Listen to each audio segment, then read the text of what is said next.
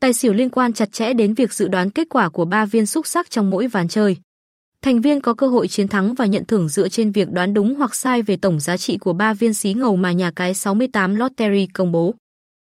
Cách chơi tài xỉu tại 68 Lottery khá đơn giản và nhanh chóng, với mỗi ván đấu thường kéo dài khoảng 2 đến 3 phút. Để tăng cơ hội chiến thắng, anh em cần hiểu rõ quy tắc cũng như phương thức chơi tại nhà cái uy tín để tối ưu hóa lợi nhuận.